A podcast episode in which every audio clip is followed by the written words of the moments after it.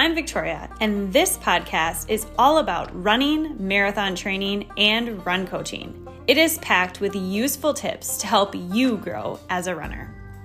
I am a 13 time Boston qualifier and mom of two who started running as an adult. I learned a lot on my journey, and in 2014, I launched an online run coaching business to help other runners. Now, we employ several run coaches and are one of the largest online run coaching companies. We teach you the secrets to reaching your potential in the sport of running. We give real talk discussing personal stories of injuries, setbacks, and PRs. Think of this as a conversation with serial marathoners who share the lessons that we learned along the way. This is the Run for PRs podcast. Why easy running makes you faster. It's one of our favorite topics here today easy running. And it may seem a little counterintuitive when runners first find out that running slower on your easy days actually makes you faster in the long run. It is one of the first principles you need to embrace as a runner to really reach your potential and get to the next level. But it is often one of the hardest things to actually put into practice when it comes to day to day running.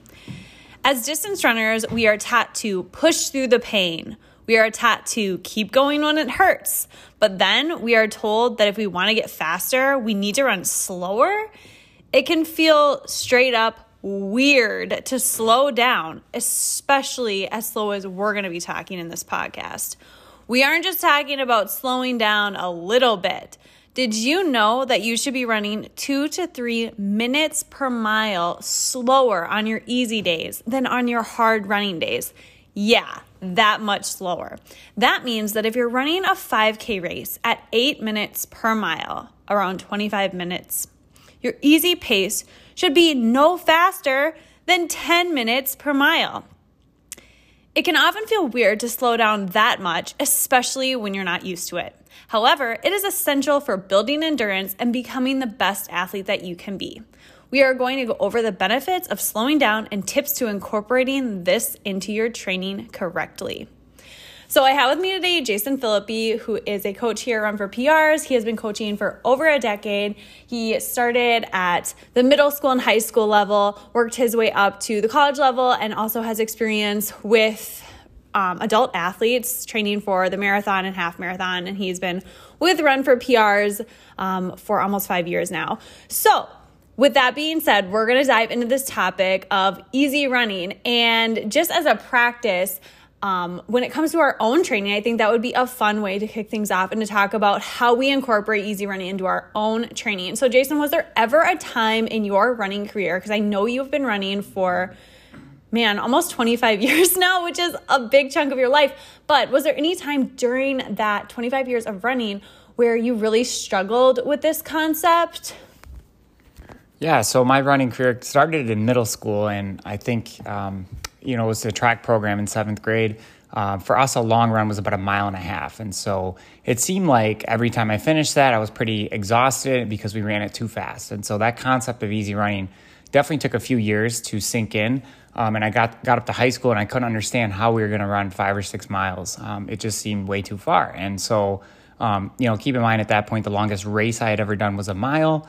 And so, you know, as a, as a young teenager, we started running four, five, six miles. And that's where it started to, um, I started to learn from teammates and coaches um, that if I just slowed down, I could sustain my pace for longer. And so that's kind of the, that's kind of where the premise starts is that if you take a young person um, and you, you try to have them, you ask them to go out and run, they think they need to run fast, right? Like nobody's really going to jog. They're not going to go slow.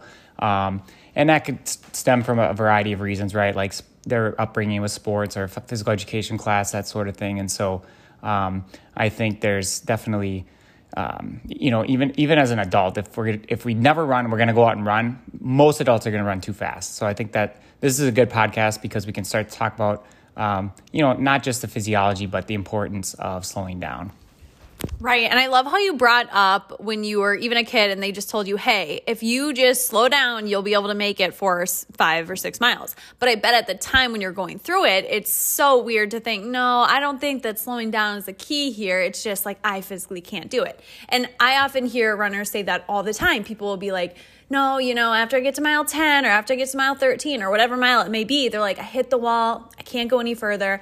And I'm like, yeah, but have you ever tried slowing down? They're like, yeah, uh, no, you know, it feels weird, or they they just are skeptical of the whole concept. And I think for most athletes, it's when they really want to go further, and they also really want to improve that these this concept of easy running really becomes important. Otherwise, you're just going to hit that that roadblock of stagnation. And think about it if you never would have listened to your coaches when you were in middle school, you would have never made it past that four mile mark. You would have never gained the endurance that you have now. And so it's really a tough concept, I think, because it is counterintuitive but it is so important to play and practice. But I also think even if, you know, you you obviously understand you have to slow down to go 5 6 miles, then when we become, you know, more of a half marathon or a marathoner. So some of the people listening may be people that have done marathons or half marathons. I was in that boat, but I still got into this habit of not going slow enough on my easy days where I hit a you know, two, three years there where I wasn't improving at all. And I thought I was going slow enough in my easy days. And if you plugged my race results into a VDOT calculator, it appeared that I was just going maybe slightly faster than those paces. And I didn't really think that was a big deal. But Jason, have you ever had that happen where you know you're well into your running career you know you've been running for 10 5 years and all of a sudden you somehow you know you're supposed to go slower but you're looped into this i i can't go any slower and you know the comparison trap game of seeing other people maybe slower than you on race day running faster than you on easy days and how can you kind of speak to that? Yeah i think there was a point in time probably 5 or 6 years ago now when when Strava started to become a thing and um, social media was starting to boom in terms of runners and Garmin and all that. And so, kind of seeing other people post their workouts who were similar, um, who had similar race, you know, finish times as I did, and I felt like I needed to prove something to myself by running workouts just as fast, or you know, being able to run ten miles at sub seven minute pace. Um, that was like a standard. It seemed like so uh, that you know, over time, I started to realize like it's um, I'm not really doing it for the right reasons, and so that's why I was like, well, I should just slow down today, like give my body more of a rest. Um, started to kind of have injury flare ups over the years. Started to learn from, um, you know, that I should be training a little bit smarter so I can get more out of my workouts, that sort of thing. Uh, but the cool thing about being a run coach is I've seen, I've basically seen it all from all types of runners, runners who are really good about listening to their, their body and slowing way down, other runners who struggle with it. They're constantly running in the gray zone. And so there's a wide spectrum there. And so hopefully this is a good podcast for you, you know, and you can reflect on where you fall on that kind of spectrum. Right. Yeah. Some people really embrace the concept of easy running. And one of those people is my mom, who is also, you know, one of my first athletes and she started running in her 50s. Uh, but she goes, you know, four minutes per mile, five, six minutes per mile slower than her 5K pace on easy run days. And sometimes the questions that I get when this comes up is, you know, is there such thing as going too slow? And it, there may be a such thing, but I think it is so rare to find someone in that category that it's almost not worth mentioning, um, especially to the audience that we're speaking to. So maybe, for example, if someone's in like 65 minute half marathon shape, so they're they're clipping away at like five minute pace for you know a half marathon, they're they're an elite athlete, um, and they're going out and going on a run. And let's say they were going you know 12 minute pace, their heart rate might not actually be getting up into even like zone one. And so that's where we really need to look at okay, if your heart rate isn't getting above like 110, 115, um, you might need to go a little faster, but I, as a coach, have actually never seen this occur. Um, even Coach Ben Jacobs, he is a 240 marathoner, so he's not elite, but he's you know sub elite.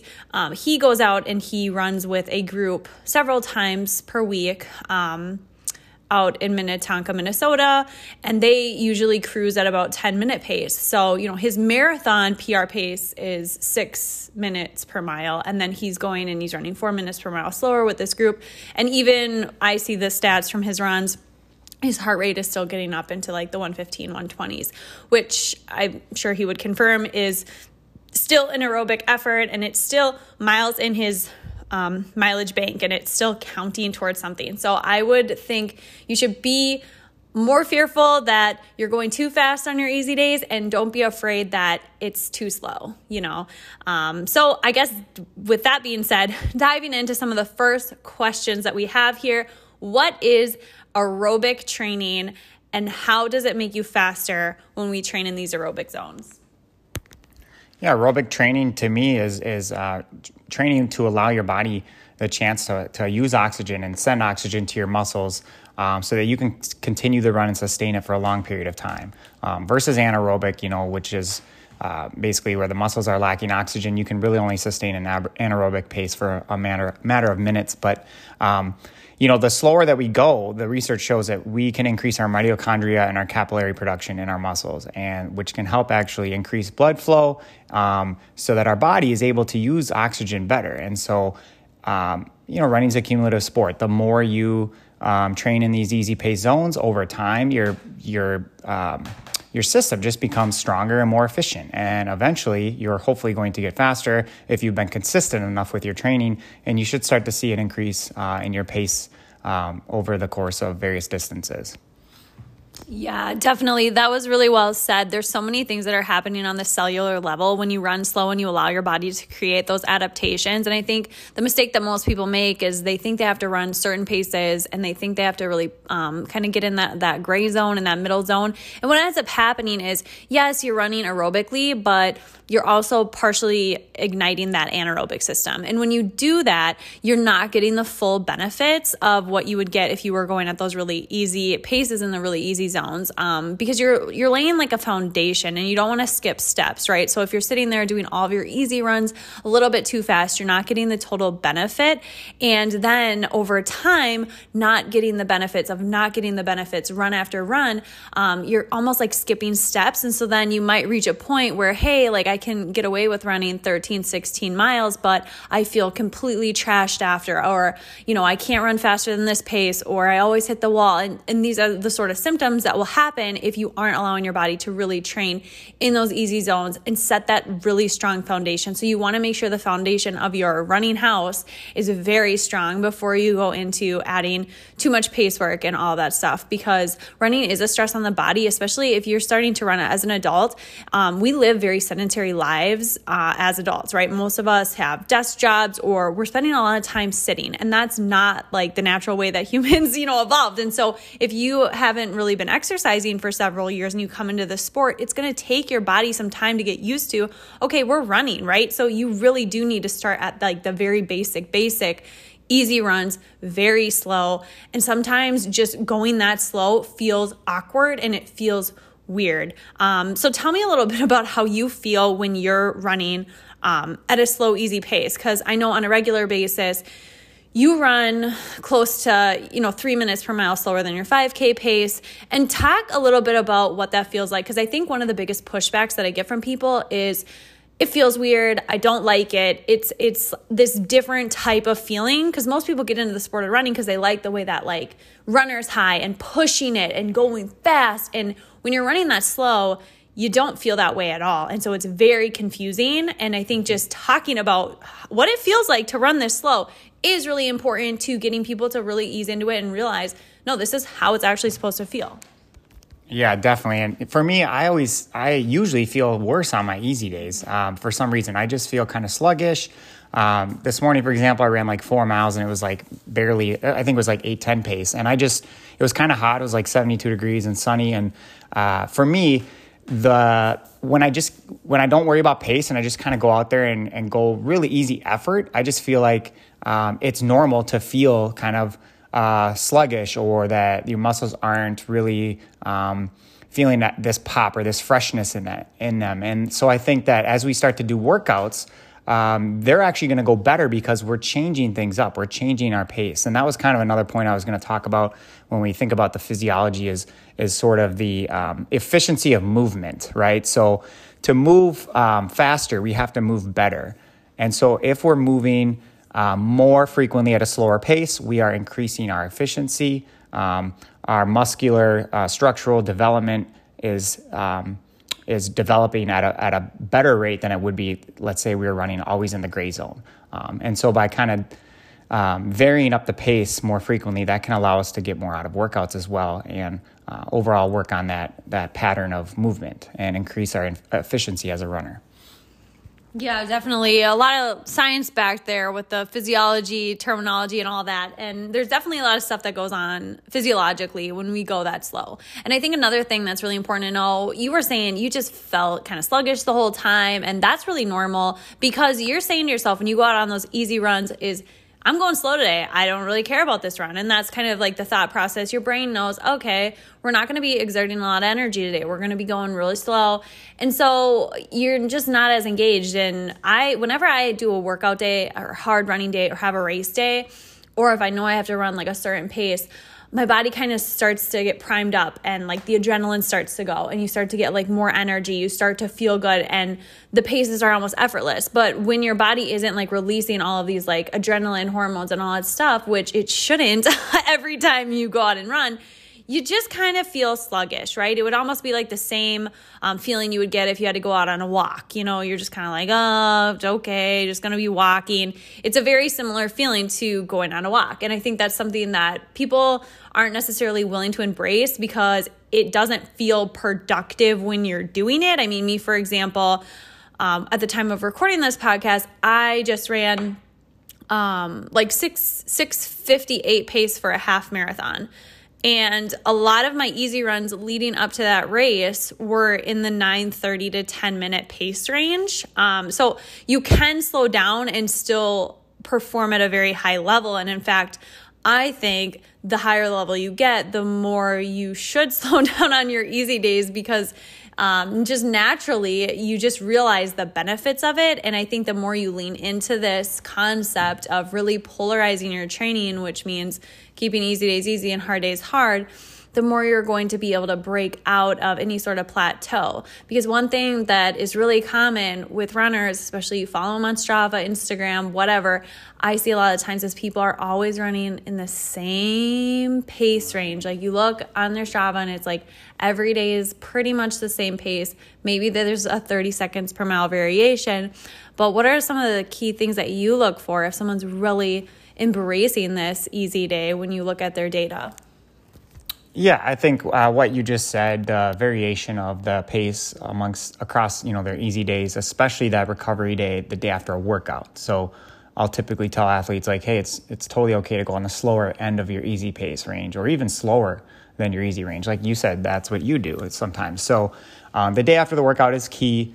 Uh, you know, especially if they're able to hit their paces in the workout, that should they should definitely be slowing down. Um, but overall, yeah, long runs would be something I look at, and um, looking at the average pace for those long runs because I know that's where a lot of people think they need to be pushing it close to, um, you know, that gray zone or even faster than that.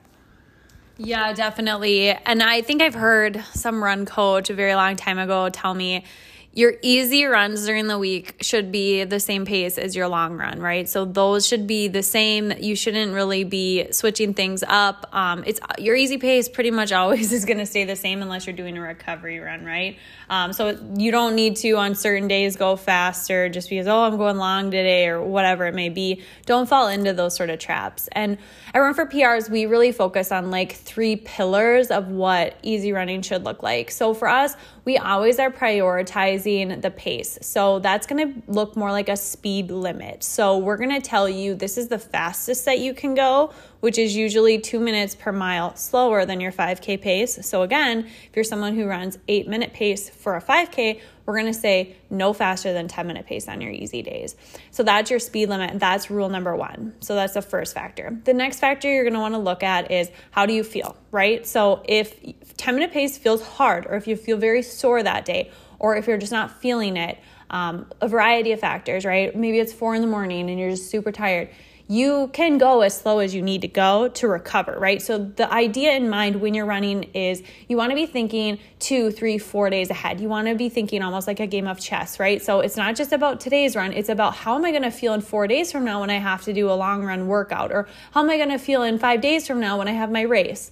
Um, so it's not just about how you feel today, it's about how that's going to affect you in a week, in a month. You know, so if you repeat this pattern day in and day out, how are you going to feel long term? So you really want to be focused on how you feel and how it's going to impact you long term um, while you're running. And then the third factor that we look at, and we don't really recommend doing this until after your run, is the heart rate variable. So the reason why is because there's a lot of things that impact your heart rate. One of them is stress, right? So if you're constantly looking down at your heart rate and you're realizing, oh my gosh, my heart rate's a little higher than it normally is or than it should be, uh, that can cause stress, which actually elevates your heart rate. So not only is that a factor, but also a lot of these wrist heart rate monitors are not accurate. So we've seen them just totally go haywire. I know sometimes it interferes with um, electrical lines up ahead, just depending on where you're running. Sometimes, if the battery's low or if you're sweaty, if you're cold, things will skew the reading of your heart rate data.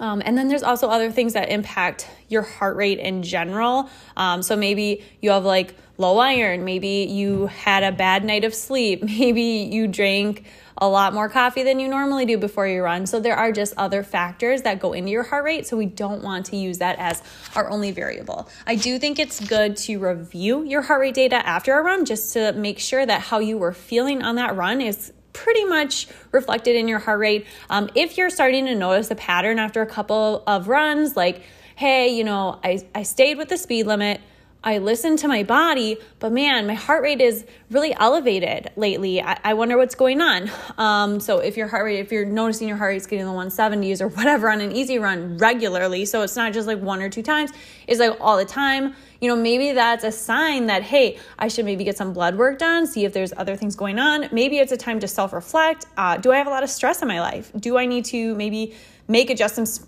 adjustments to my training so that my body is getting more time to recover. Maybe that's a mileage reduction. Um, there's just so many factors that are at play here, but that's why we like to just monitor the heart rate after the fact and analyze that later, but not hyper focus on heart rate during the training run.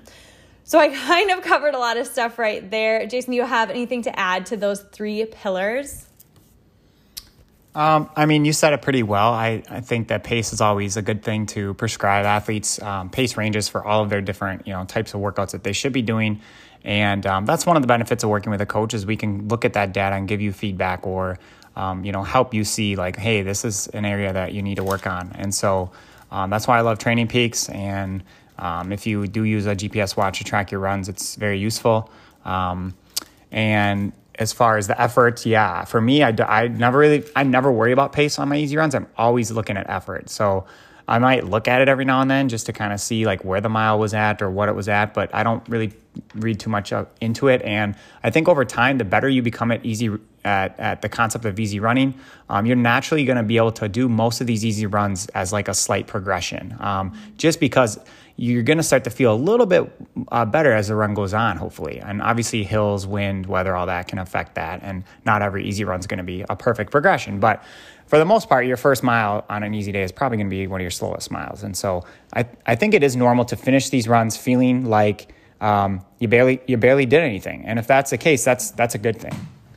Yeah, definitely. That's really well said. So, like after an easy run, if you don't even feel like you ran, you probably did your easy run correctly. That's a good sign that your body is in really good shape and that, you know, you're getting primed up for that next workout day. But I think it is really important to kind of address, you know, it's not just go out and run easy miles all the time and you're going to get super fast. So, that might be a little bit of like the misconception here. So, it's not only about easy mileage, it's a huge part of your training, right? So, easy running should uh, encompass 80% of your training that's like the minimum, right? So you could even go up to 90% easy running, which is what I usually do, just based on what works for me. I can't really do more than um, or less than 90% of my easy running and stay healthy. So I do about 90% easy running. We recommend 80%. So that's a huge chunk of your training, right? If you're running 50 miles a week, that means 40 of those miles are in this easy running zone. But then we really have to look at okay, what's what about the other 20% or 10% in my case? Um, what are you doing those 10 miles per week that are the hard efforts? So that's where the specifics of training really come into play. And you're going to want to look at workouts that are very specific to the event you're training for, your current fitness level, all of those things. And we've kind of touched on that um, in other podcasts. And we're not going to go in too much detail as to what you should be doing on your workout days because it just varies so much. Um, but it is really important to have those within your training. Otherwise, you're not going to get as much benefit and you're not going to see that you're really improving maybe as much as as you would, right? So if you're spending a lot of time in the gray zone where you're running a little too fast on your easy days, just slowing down in and of itself may lead to some improvements. But where you're really going to get a lot of bang for your buck is where you're slowing down 80% of the time and then 20% of the time you're doing those very specific workouts. So it's not that running slow is going to make you this amazing athlete. It's that it's allowing you to recover fully for these harder workout days, which are the days where you're really going to be pushing yourself and learning how to dig deep and doing all of those things, and then allowing your body to recover while it's adapting to just running, time on your feet, all of those things, making the cellular adaptations that you talked about earlier. It's just all of the puzzle pieces will come together and you'll be in the best possible shape by training this way. Um, so, Jason, do you have anything to add about how to recover from these workout sessions? Because they are almost the cornerstone, right? You want to have these hard workout sessions and then the recovery in between. Um, I know when I first started doing workouts like that, I thought, okay, two days to recover in between, and then I need to jump right into that to that next workout, right? I didn't ever think I needed to go longer in between or see any sort of benefit to that because I thought by you know giving myself extra recovery, it wasn't going to be enough stress on my body or something like that. So talk a little bit about how many days of easy running in between and how that might vary. Yeah, uh, you know, typically this will obviously vary on the, the athlete and their experience with workouts, how long they've been running, where they are within their training cycle, how consistent they've been recently. But a good rule of thumb if is um, two days, two to three days, depending on the the the workout. So you know, if it was just something more of like a steady state tempo, you can probably get away with. Um, one easy day in between if you're a higher level advanced athlete. But if you're somewhat of a beginner or intermediate athlete, you're going to want to allow two days after that type of effort. Um, if we're talking about more of a harder based effort like intervals or a longer threshold session, then you want to minimum, I would say, three days usually, um, sometimes four days. It really just depends on.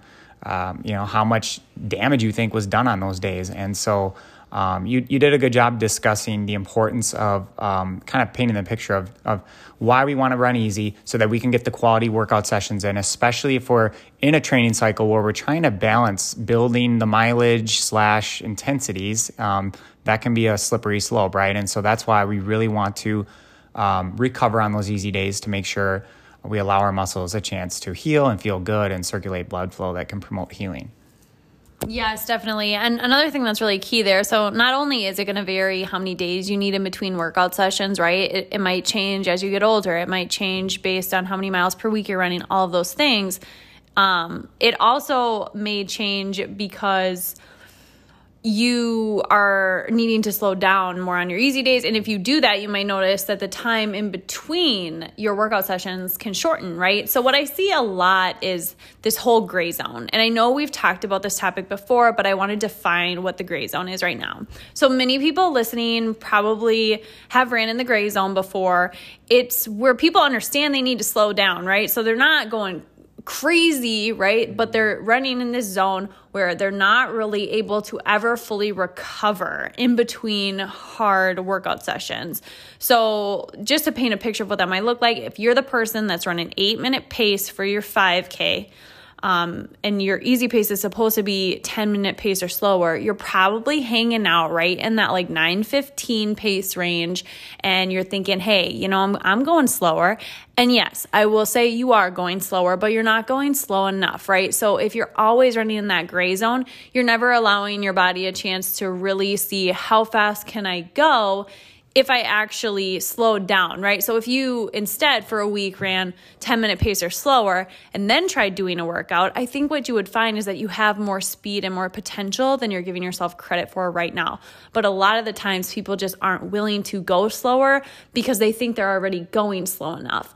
So that gray zone is a very tricky spot to be stuck in because it's very hard to break out of because it is logical, right? You are going slow but you're not going slow enough. So, how can you have a mindset shift if you're someone who is, you know, slowing down significantly, but you're not quite at the zone that we want you to get at. And people just think, you know, what's 30 seconds per mile? They don't think it's a big deal. Talk a little bit about maybe your experience in in this realm or seeing other athletes who actually took this step and how you can break that mindset barrier to actually allowing yourself to go slower? Yeah, I think back to when I was doing a lot of my, you know, easy runs at sub seven minute pace and you know, I was pretty fit, but I, I, the reason I was so fit was because I had years and years of experience in racing and doing, you know, intense intervals.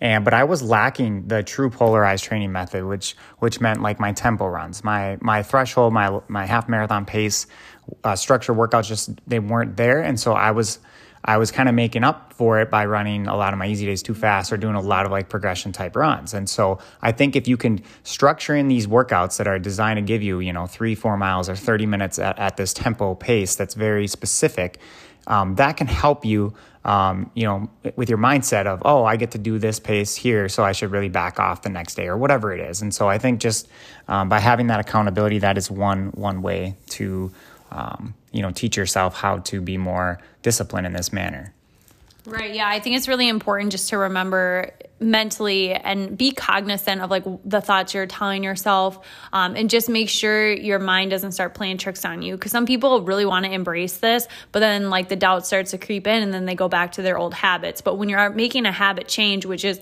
you know, the pace you're running on your easy days, it's going to feel uncomfortable. It's going to feel awkward.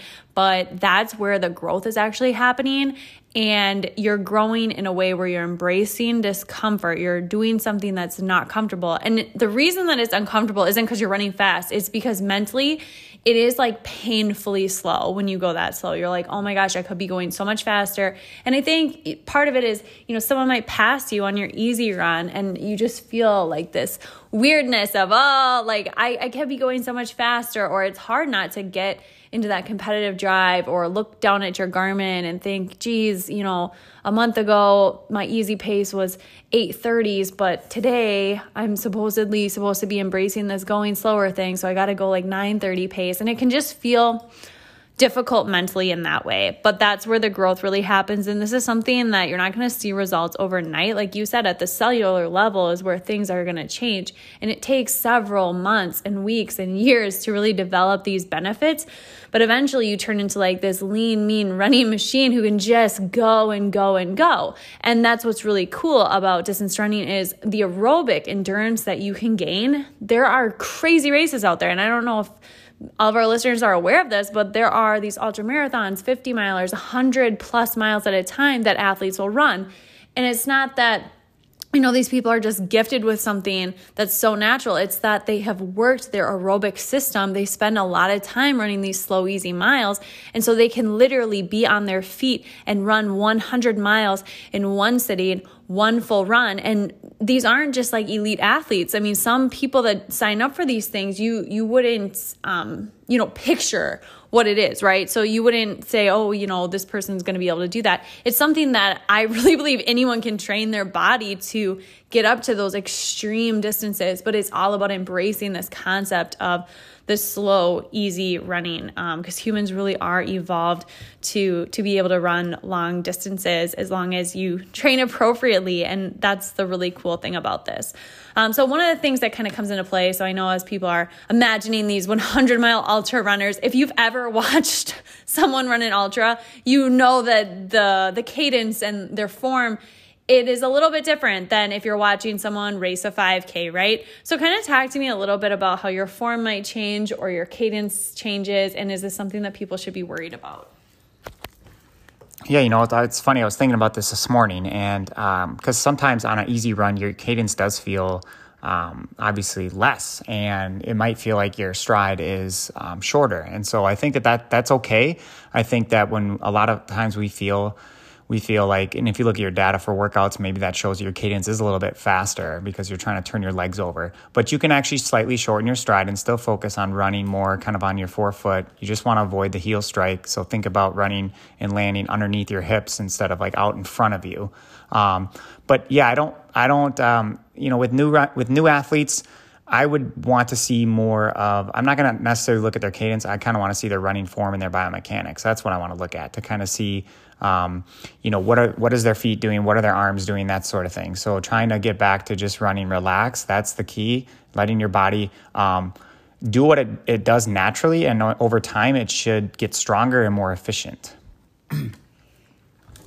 Yeah, definitely. And it's just important to understand that, yeah, your, your form will change, right? And just embracing that concept and, and don't get too stuck in your head, right? I know I've been out there on easy runs before where I've said to myself, Mel, this, you know, I feel like my stride's weird or all that stuff. And the more you think about it, um, the worse it's going to get, right? And that's why for some people, uh, when they think about their breathing on the run, that can really work well for them. But for other people like myself, if I think too much about my breathing, I can kind of make things not as enjoyable. So I think the best thing you can do when you're out there on an easy run is just really trying to relax. So whatever that is for you, maybe that's an audiobook, a podcast, some music um, that's not upbeat, right? You want to do what is going to put you in that nice headspace to be able to relax and not stress and worry too much because the more relaxed and in the zone you can get, the easier um, it's going to be to kind of embrace going slow and all of those things.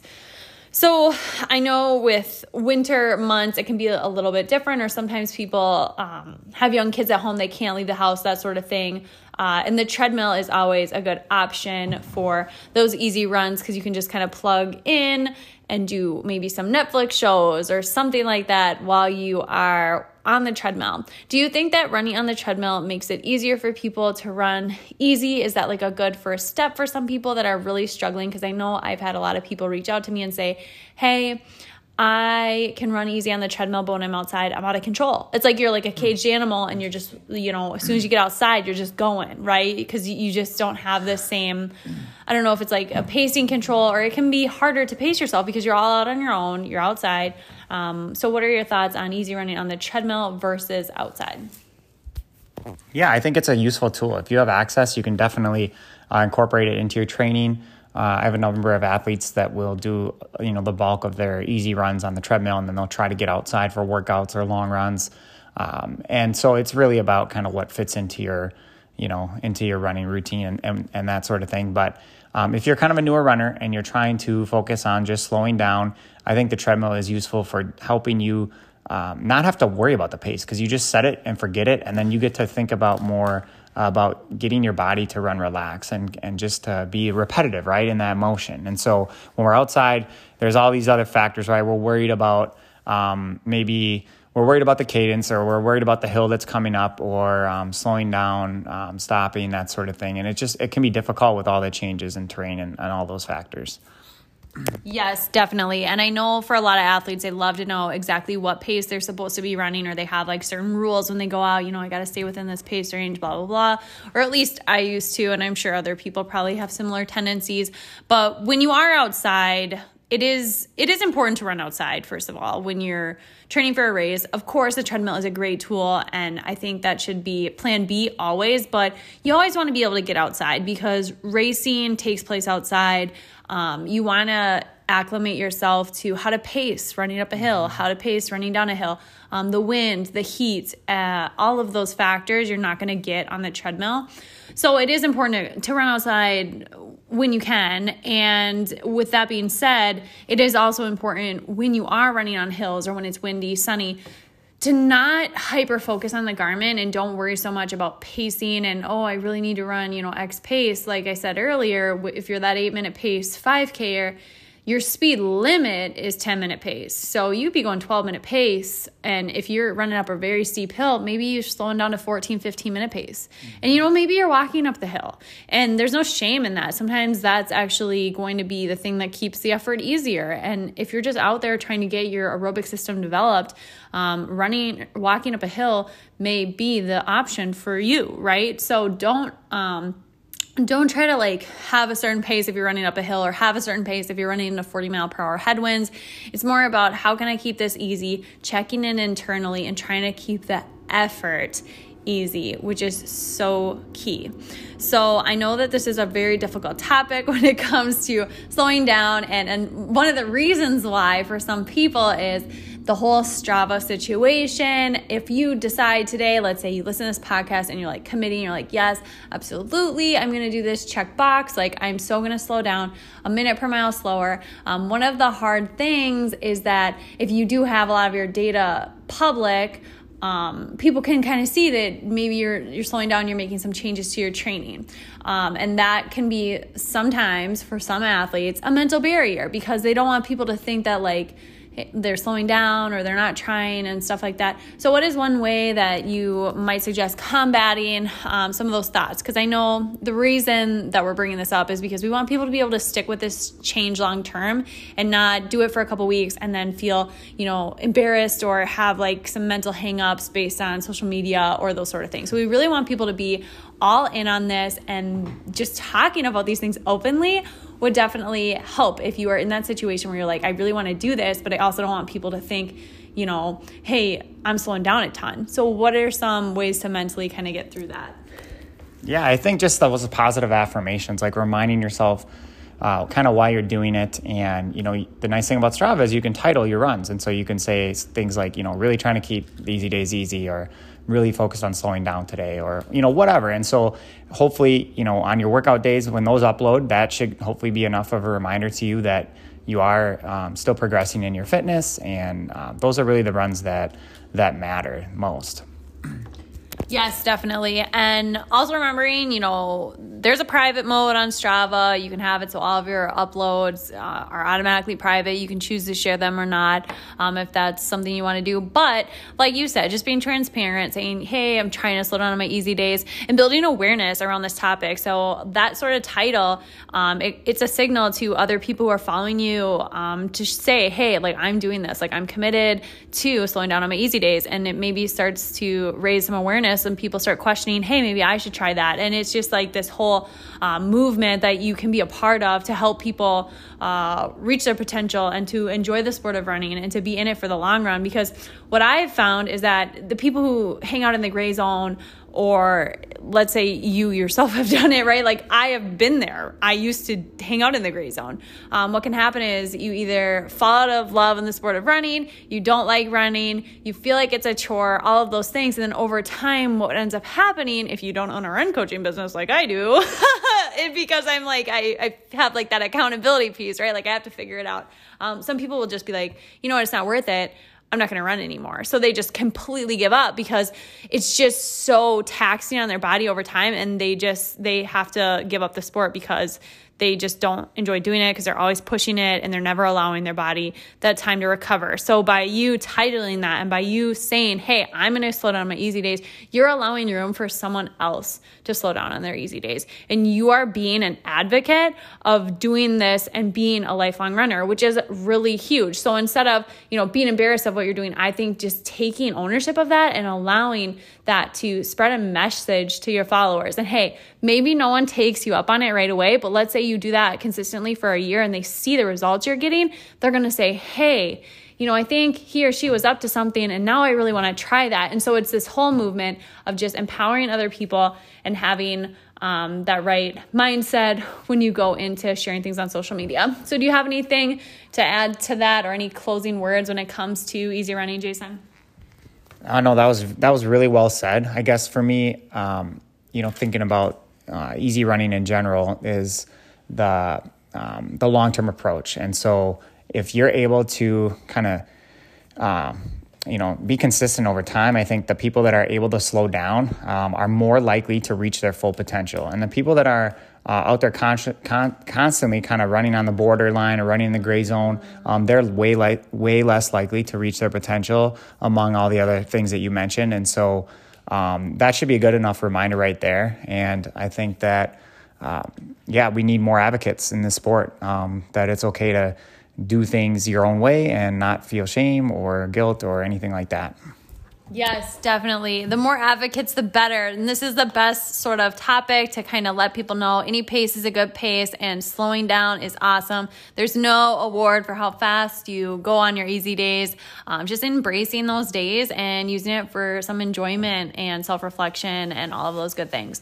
So, if you want accountability with this, I know some people really struggle with it and they want someone to kind of be checking their training or to be checking up with them, or maybe even just to help them figure out what they need to be doing on the 20% of days where they're going to be doing these hard workouts. Because a lot of the times, that's the key that helps people really put all of this together is being able to do workouts that are correct so that they get excited about these workouts and they want to slow down on their easy days so that they can be ready for these hard workouts. Um, so, the polarization of training is super important, and working with a coach can definitely help you to perfect this in your training. So, if you fill out the form on our website, www.runforprs.com, we can get you set up with a free seven day trial and we can do a phone consultation and all of those good things. And we just really want to get to know you as an athlete so that we can help you discover your best self and be your strongest running self. So, again, if you fill out the form on our website, www.runforprs.com, we would love to get you set up with a free seven day trial and get to know more about you. Thanks for tuning in.